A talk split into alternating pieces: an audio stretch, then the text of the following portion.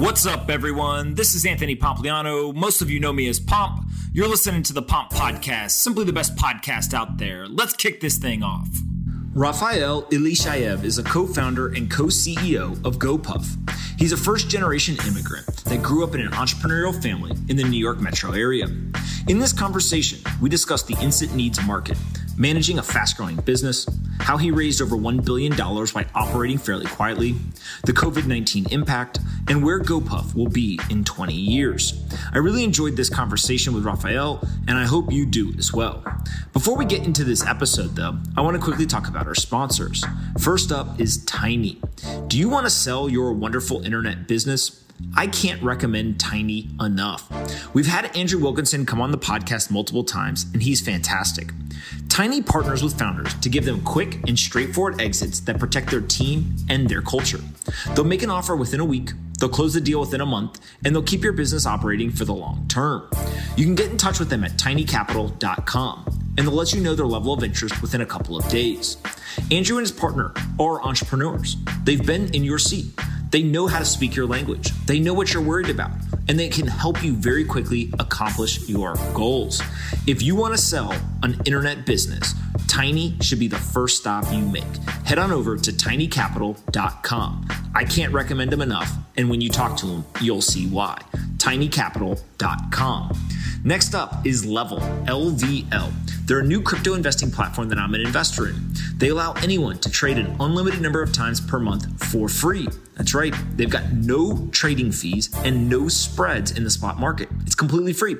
They make money on their other products and services. So if you buy or sell Bitcoin on any exchange, you're spending too much on trading fees. Go use Level. They're the first free crypto exchange.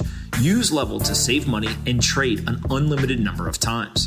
You can go to lvl.co slash pomp. Again, lvl.co slash pomp. Go check out Level, the new free crypto trading platform.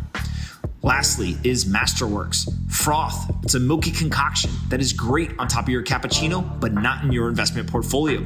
If you've been watching the stock market lately, there's enough froth to fill a stadium of pumpkin spice venti lattes. The S&P is trading at over 37 times earnings. The top 5 tech stocks are up over 50% this year, but the rest of the index is only up 5%. It's not a great setup if you're looking for diversity, and bonds aren't much better. But because of low interest rates, 97% of bonds are yielding less than 5%, and the average savings account returns just half a percent. So, how do you avoid the froth while preserving your net worth?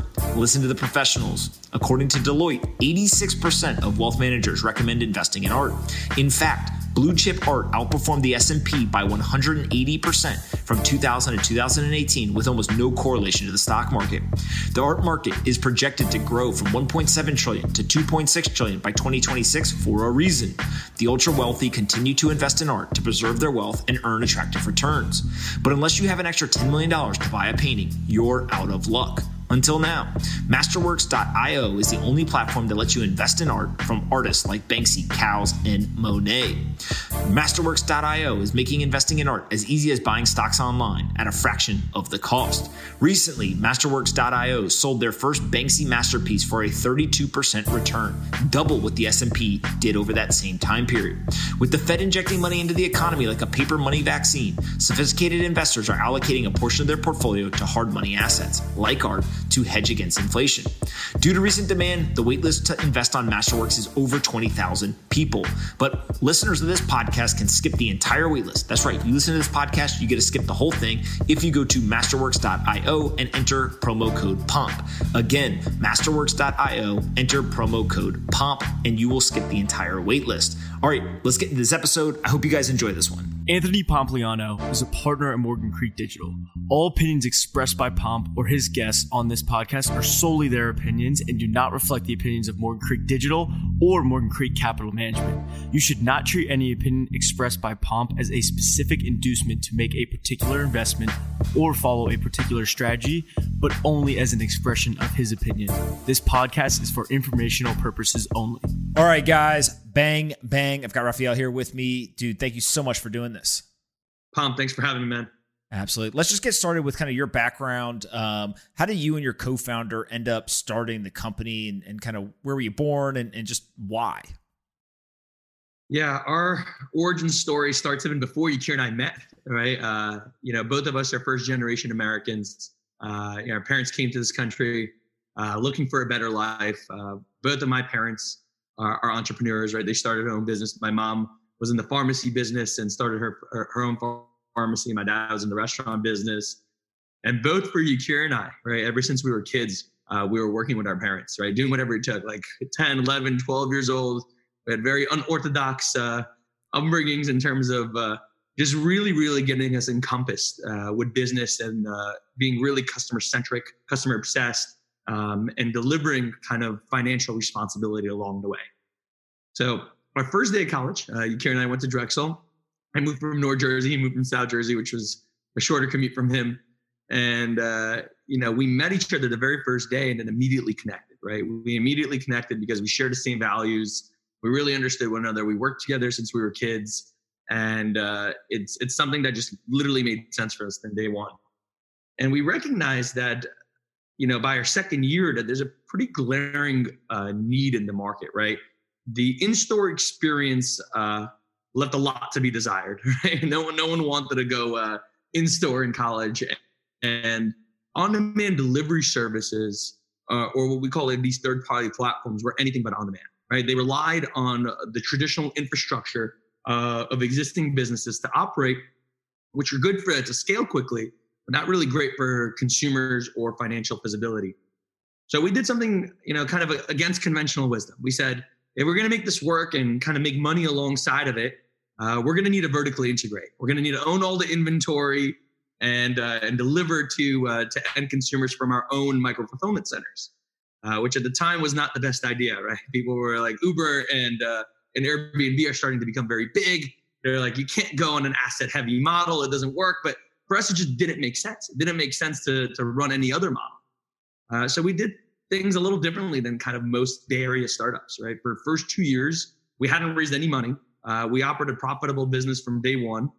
And then uh, two years later, after we expanded to five cities and like four additional verticals, outside of like the snack and drink vertical we launched in, we raised our first uh, our first dollars, our first VC dollars, uh, which was the first dollars into the business, and then we went into complete stealth mode. So for for three and a half, four years, no PR, uh, no outside announcing, no fundraising announcements. Uh, we raised four rounds kind of in, in between those four years, uh, but we were just aggressively expanding. We went from you know opening up uh, like four or five buildings a year to opening up 15 or 20 buildings a month and uh, we expanded to new categories. No, no secret, we started as a college delivery service, but you know we expanded to over-the-counter medication and household and grocery and pet and baby and all these incremental new categories uh, that kind of continue to grow. And just this past year, we kind of uh, uh, started telling our story to the world. We started telling, you know, you know here we are servicing 500 major U.S. cities. Uh, this Bevmo acquisition gives us the access to the only state we don't really service today, uh, and it gives us access in a pretty massive way. And we're just excited for what the future has in hold for us. So let's go back to the beginning. Um, why start a business rather than uh, kind of have one of the fleeting moments? I feel like everyone in college is always like, man, you know, I wish X, whatever that thing is. Uh, you guys took it further and actually started the business. Was it the upbringing? Was it just, hey, I always knew I wanted to be an entrepreneur? Like, like what was the the reasoning behind actually wanting to start the business? I have to. Uh, I think uh, both our parents, both Yakir's parents, were kind of giving us the confidence really early on as kids and instilling us all those values uh, to kind of get off the ground. Uh, you know, he actually started a, a, even another startup earlier. Right? He was 17 years old. He had a company called Qualified Gems where he was selling jewelry online. He was doing a couple million dollars before he entered college. So yeah, he, he, he had all this confidence and his motivation to go solve this problem. Fortunately for us, the problem that we were solving uh, was in the hundreds of billions in the total addressable market when we started. Now in the multi trillions with all the incredible categories that we entered into. So not only did we solve a problem that was really important for, for our, our own use case to solve, we solved a problem that was important for many, many others to solve as well. Got it. And so the idea of vertical integration, you already mentioned it. Like every business in the world over the last 10 years has been obsessed with asset light, asset light. How do I build a marketplace, right? How do I do on demand, asset light? You took this opposite approach of how do we vertically integrate? How do we own the inventory? What did you feel like you knew that other people were missing, or, or why go kind of um, against the grain and, and do something that everyone else was really optimizing not to do? This uh, Pomp, this is a hard business, right? this is uh, you know opening up warehouses, getting liquor licenses, doing it like this is like the hard way of expanding into uh to what we call this instant needs category.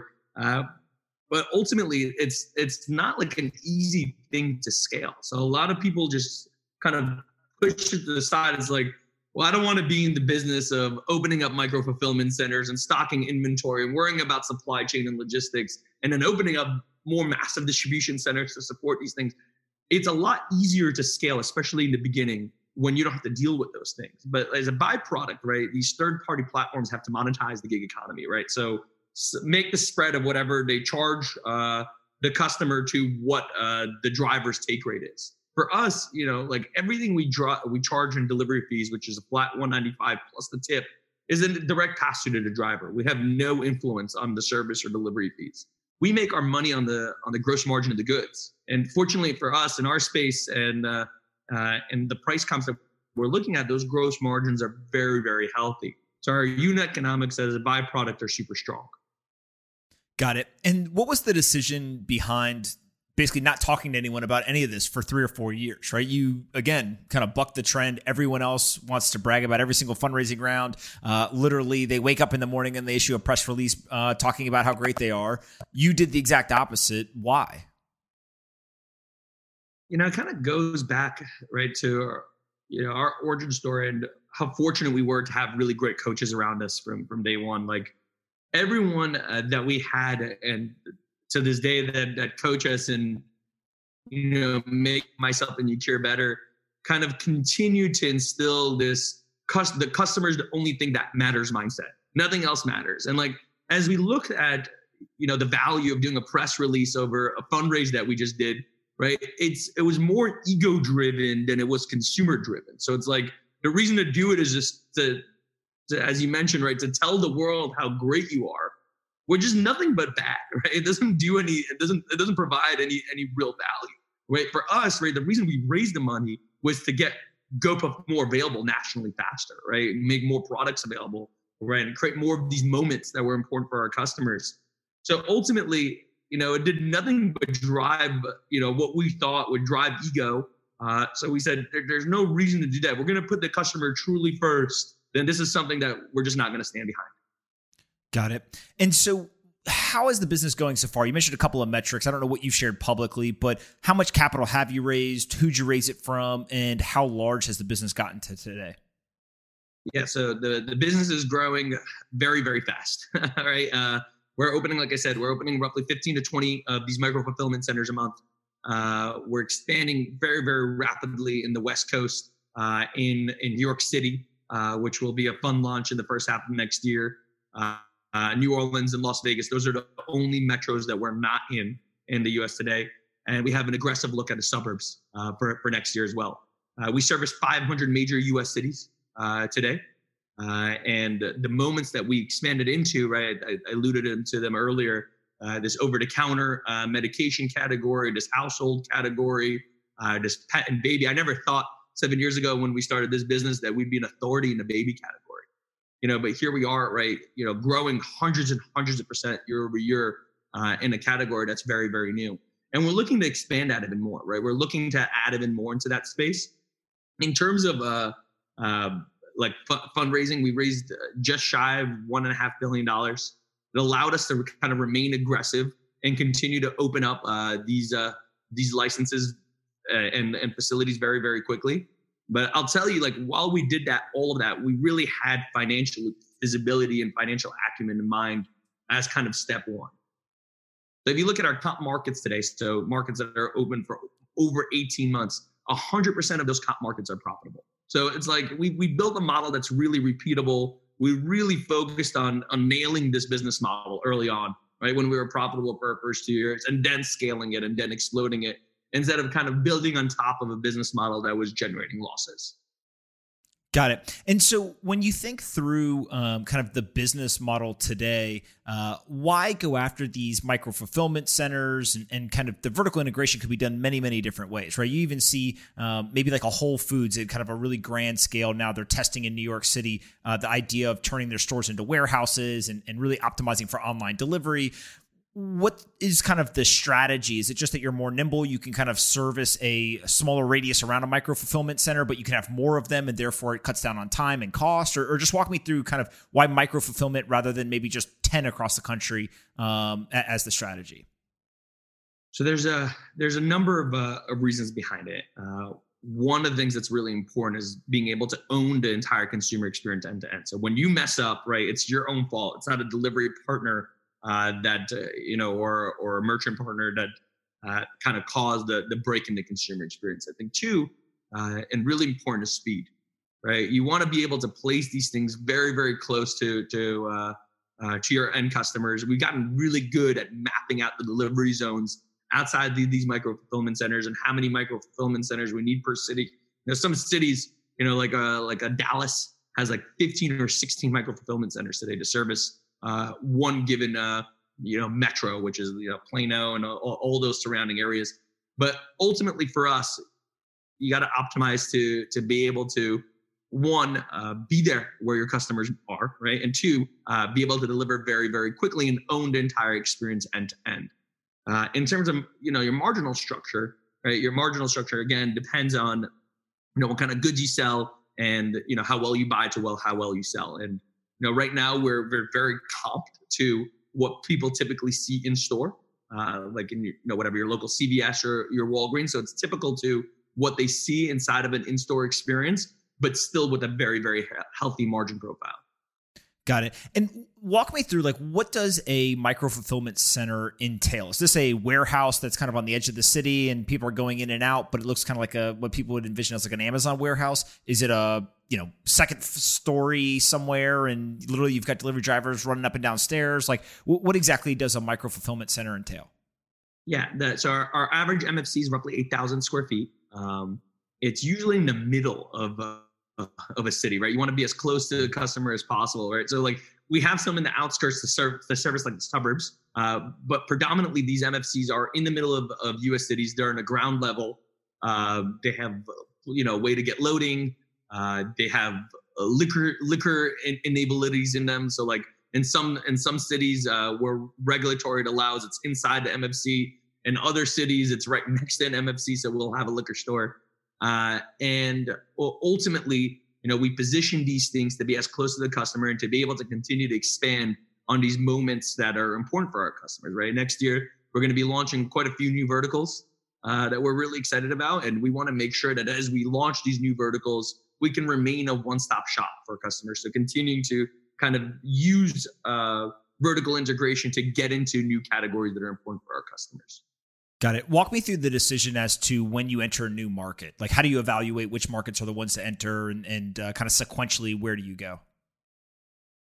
Yeah, so we built uh, something we call GMOT. Uh, it's a go-to-market optimization tool. Uh, I, I think our team loves acronyms uh, here, but essentially, it's a it's a model that that uses kind of all the internal data, uh, the what we call intent to purchase. So folks that are getting onto the platform trying to order GoPuff but it's giving them a message that uh, uh, that they can't order.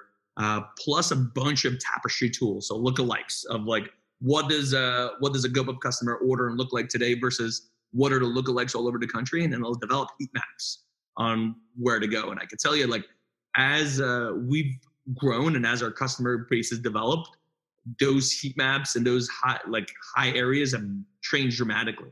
Right, like our first two years, it was you know, predominantly college students. Today, you know, sub 15% of our user base is college.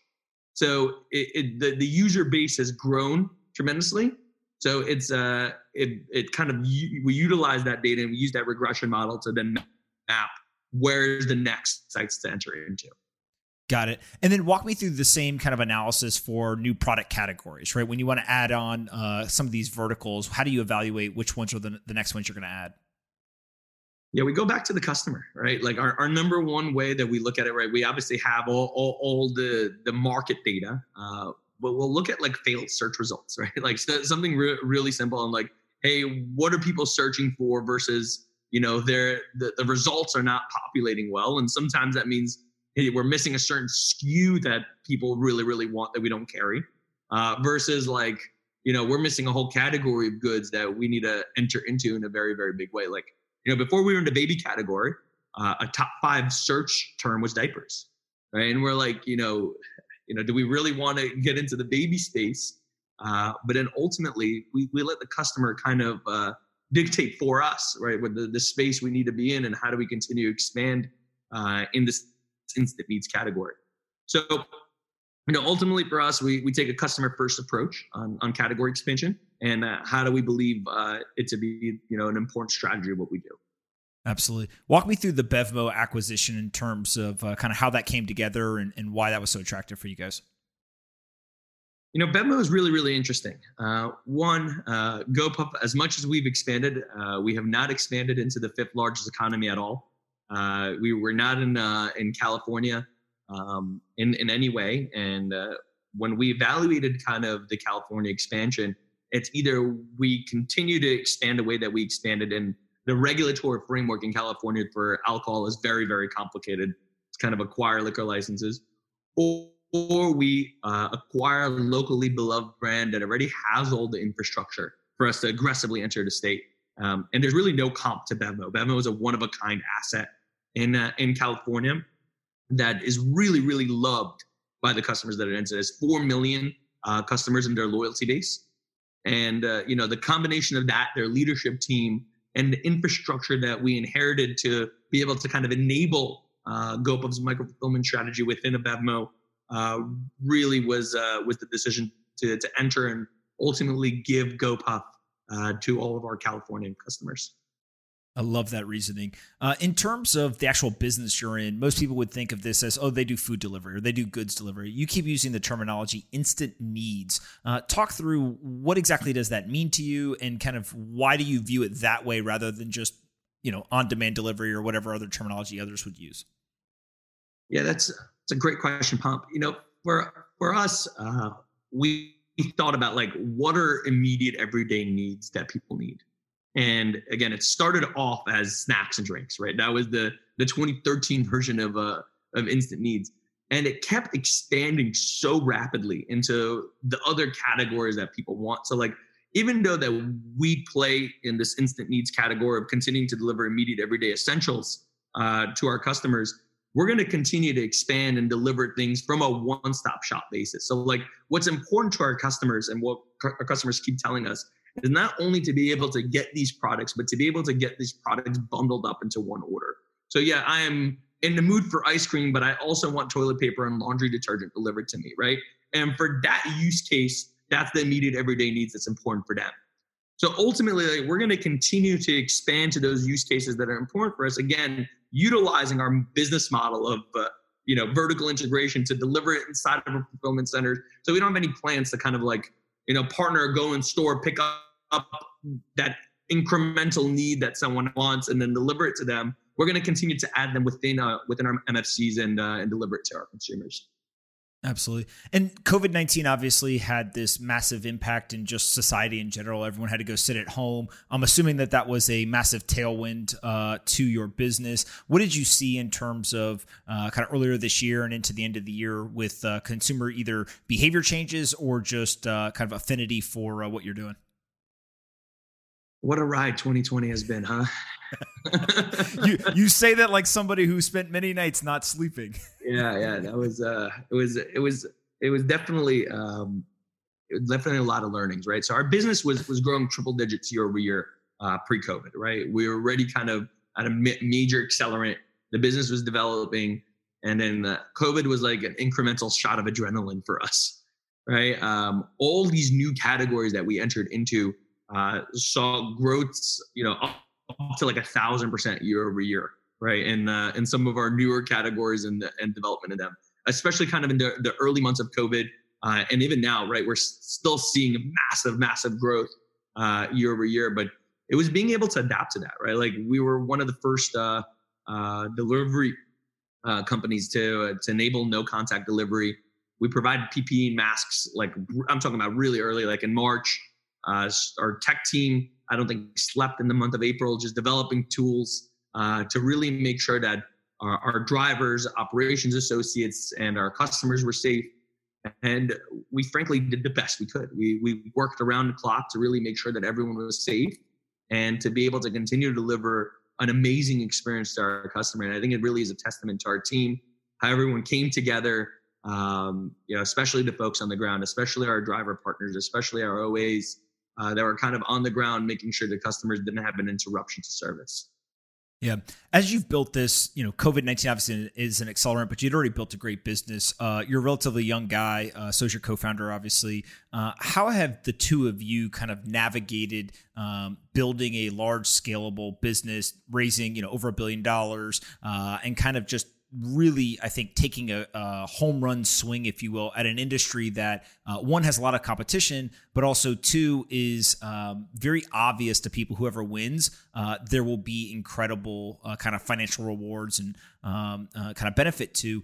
How do you navigate that as a as a young you know first time founder? And I put first time in kind of quotes in terms of just like the first time building a really scalable technology enabled business. Yep you know, you definitely learned that you can't do it by yourself, right?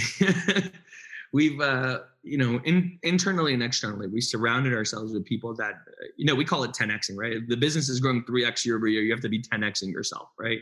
It starts with kind of all the coaches that we have around us. We've had some really, really amazing people that have been able to 10x myself and Yakir as, as human beings uh, kind of year over year for the last seven years and have taken us to, to awesome heights. And our leadership team, right? We, we know what we know and we know what we don't know. We've hired a lot of really amazing people from all over the world uh, to come in and help us really scale this business, whether it's figuring out kind of the operational functions of this business, the supply chain functions of this business, the marketing, you know, technology, product, uh, merchandising, the whole nine yards, right? We have some of the best specialists from all over the world uh, that are helping us solve uh, these problems day in and day out. And you kind of, you kind of long learn along the way, but you know, in our opinion, right, the secret sauce is people, and really making sure that you know whether again whether it's a tech issue or an operational process issue, it comes down to like how good are your humans, how well do they culturally match with you, and then how do you scale? You know, our our business is not an easy business to figure out. We have a lot of moving parts, right? We have you know this WMS that we built from scratch that powers the, our micro fulfillment centers and the bidding and batching technology and then the routing technology to get it to the driver. All of it had to be built kind of one step at a time, but it really came down to like the the quality, uh, both from a value match and you know technical expertise perspective of the people that we brought. Got it. And you've mentioned kind of coaches a couple of times. Are these investors who are acting as coaches? Are they like executive coaches? Are they just people on an advisory board? Uh, unpack that a little bit for me. Yeah, I mean, uh, it's it's more like uh, like it's become uh, you know it was it started as something formal and it's become something that you know like we're, we're I'll give you an example. Uh, you know, one of the guys who's who's taught me uh, so much of what I know about merchandising is this guy Tom Vellios. He's the co-founder of, uh, Five Below, uh, company in the in the East Coast, and uh, you know he scaled three massive businesses in his lifetime. Uh, he's I think Tom is 30 or 35 years older than me, and one of my closest friends, and uh, has taught me a lot to this day. Has continued to teach me a lot, and I have an analog to to Tom in uh, many different spaces in the business, whether it's kind of the BD function or the investment relations function that helped like again 10x Yakir and I, right? We're, we're pretty me and my co-founder are like a unit we're, we're, we're, both uh, two halves of a single CEO. And, um, you know, ultimately, all these people that we've gotten on board, uh, both investor and non investor, um, have really helped myself and Yakir scale. Yeah, I love that. Uh, in terms of the funding that you guys just uh, took in, what are you planning to do with the money? You know, for us, it's like any other fundraise, make GoPuff uh, more available to customers uh, all over uh, the country. We have this vision Pomp of being the world's go-to solution for immediate everyday needs, right? Before we could be the world's go-to solution, we've got to be US's go-to solution, and uh, we have some work to do. We have some uh, some kind of a heavy lifting to do in California uh, from an integration perspective. That's starting immediately, um, and we have three U.S. markets that we're not in. We're not in New York. We're not in Las Vegas, and we're not in New Orleans we're planning to fix that in the next couple months as well. So you know, ultimately for us, uh, we want to aggressively focus on uh, on the U.S. Uh, this upcoming year, and then uh, go into achieving kind of a, a broader, uh, you know, world's go-to solution uh, as we then start achieving the, the U.S. go-to solution first. What's the thing that you could envision five or 10 years from now, you guys being involved in, in terms of whether it's a market category or a geography, that would be the most surprising to people today? Oh God, uh, I think services would be would be hmm. something that's really interesting. Where I mean, we're testing a lot of things uh, with our CPG partners uh, today. I don't want to divulge too much, but uh, that uh, uh, that are really really exciting. That are it's it, it utilizes vertical and utilizes our model, but it's very different than how people think about GoPuff today. Um, and it's something that we're really really excited about. we'll be piloting in the next couple of quarters. Uh, but that, along uh, with three or four, at least at least three new verticals uh, launching in the first half of next year, stuff that we're really really excited about. Got it. Uh, as the CEO, you basically sit there and you worry about three things. You worry that you've got enough money in the bank. You worry about all the things that you're doing well, and then all the threats to the business. What do you see as the biggest threats to the business in terms of you know the next 12 to 18 months that kind of keep you up at night, or at least you're thinking about? You know, I used to you realize it's all the same thing, right? Like, you know, six years ago, I'd be like, how are we going to scale the operations portion of this business or the supply chain function? Or how are we going to get engineering leadership in Philadelphia and like really scale that and then productly? But then you realize it's all like, you know, people in execution base, right? It's like, our, like, can we out execute everyone else? Can we get the right folks in place, right? Like, again, lessons learned over seven years. A bad hire really sets you back months uh, so like to, to this day, you know, Yakir and I still every interview every single HQ employee, right? It's an entire weekend, right? Of going back and forth and really, really honing in and making sure that the, this person that's joining in is the right culture fit. Uh, so for us, it's all about like execution risk. Like we're two pretty aggressive uh, co-founders that you know are moving very, very fast. And our ability to remain aggressive and impress on the accelerator more um, is our biggest opportunity and risk in this business how has your relationship with your co-founder changed over time? People always talk about uh, you know kind of you have the quintessential story which i think people love is like hey we met in college first day. It was basically we knew that we were going to be friends uh, and now years later you've built this massive business together uh, but it's not the same relationship i'm assuming. So how has that evolved over time?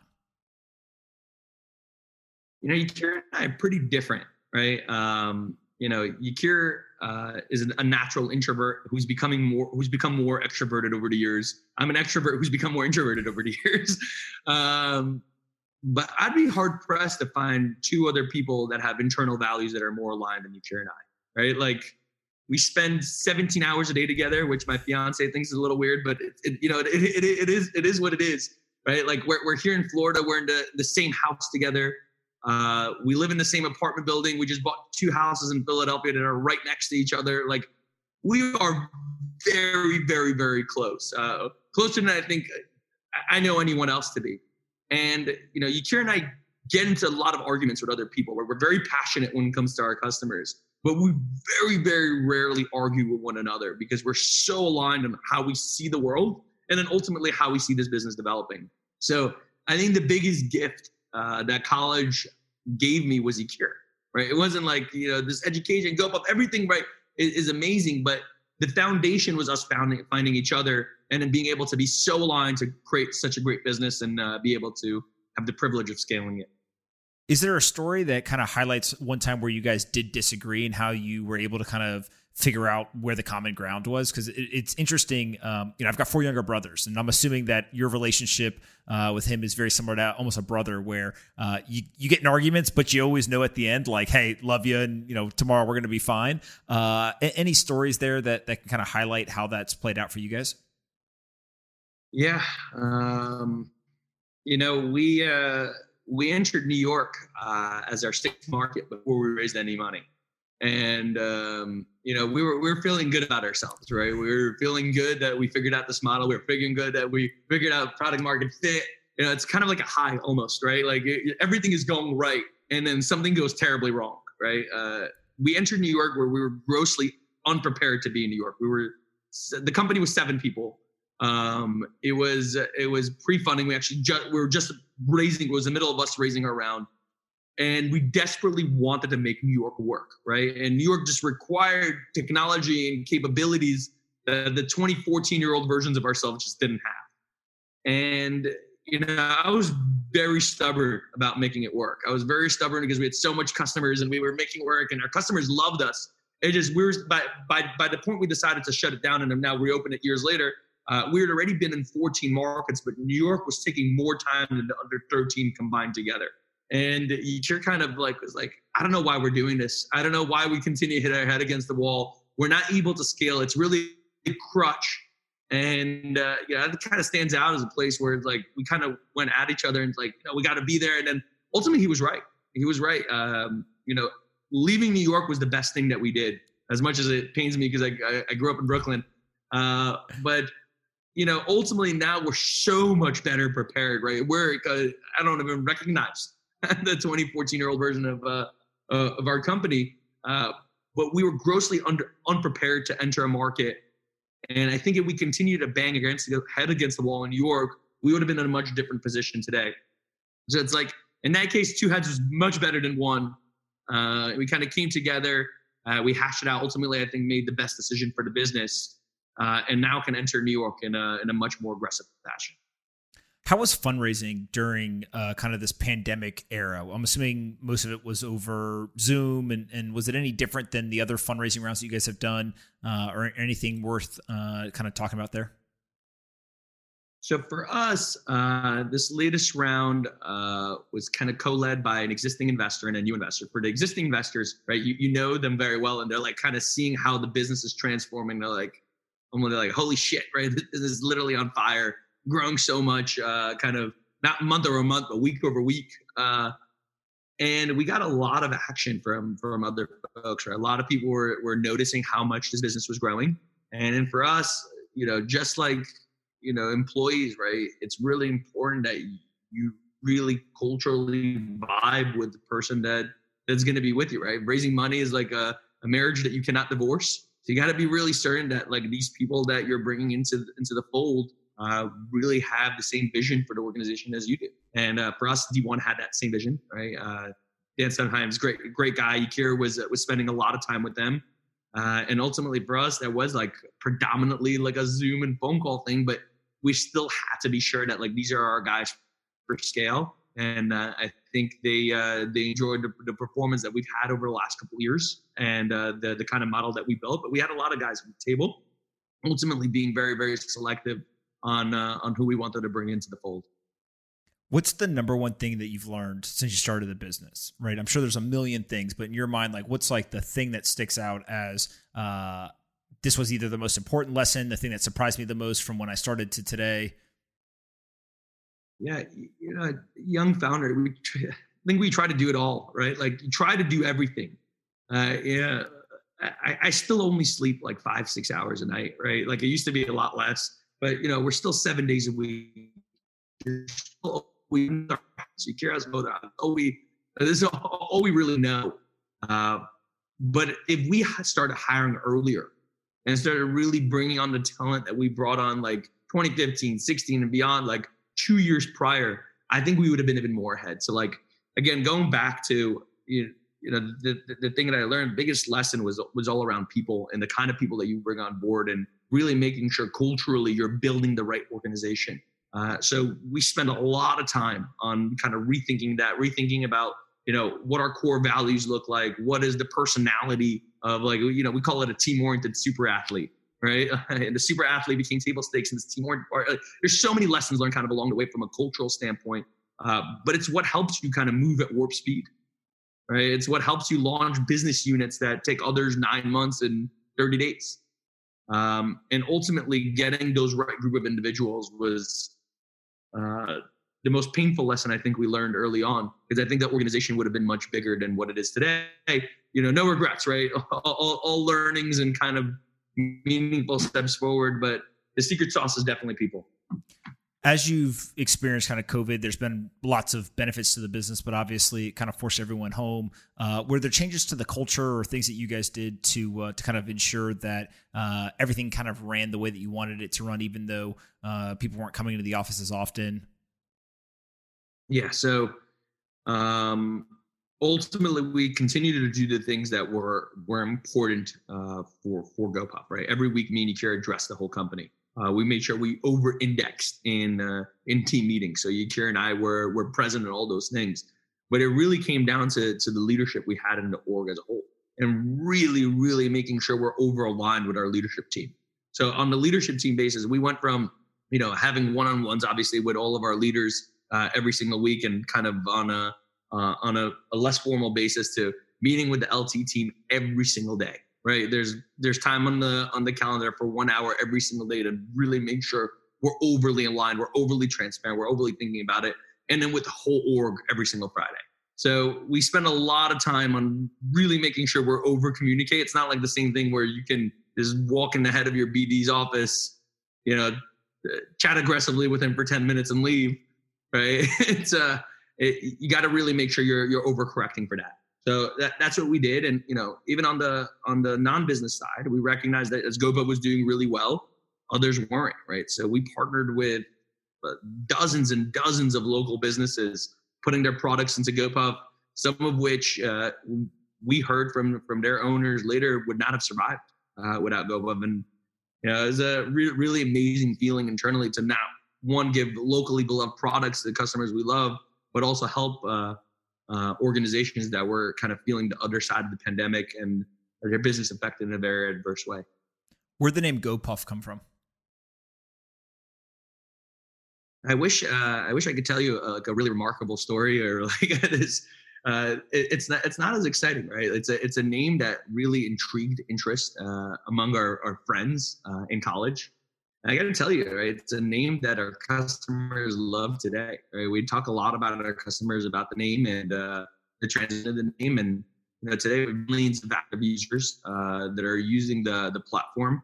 And it's a name that our customers really love, and a name that really intrigues them. So ultimately, uh, it's it's something that we thought of in college, right? Again, no secret. Uh, this business started in college, uh, but it's a name that attracts a whole host of new customers today uh, again, less than 15% of our user base today is college. The most important question I'm going to ask you today is uh, Are you still having fun? I think I'm having more fun now than ever before. Right? I can't. I can't imagine doing anything else. Right? Again, I have no other hobbies. Uh, this is this is it for me. Right? Uh, I love it. I'm doing it with another human uh, that I love. Yakir is like uh, really like a brother to me, and uh, the kind of folks that we have on board you know, I'd be hard pressed to find uh, another LT team and another management team like ours. So I'm, I'm really excited for for what uh, the next weeks and months have ahead, and ultimately getting out of 2020 and uh, going into 2021 really strong. I love it. Uh, I always ask everyone the same two questions to end it, and then you'll get to ask me one as the uh, as the final thing. First question is, what is the most important book that you ever read? Uh, uh, this one, uh, this one is easy. Uh, it's Trillion Dollar Coach. Uh, I don't know if uh, if you read that one. It's a great one. Yeah, it's one that I really, really love, and I see a lot of analogs in my own life on on on that book, and ultimately how how that book has, has shaped the lives of so many people um, in Silicon Valley and otherwise. Absolutely. Second question is more fun. Aliens, are you a believer or a non-believer?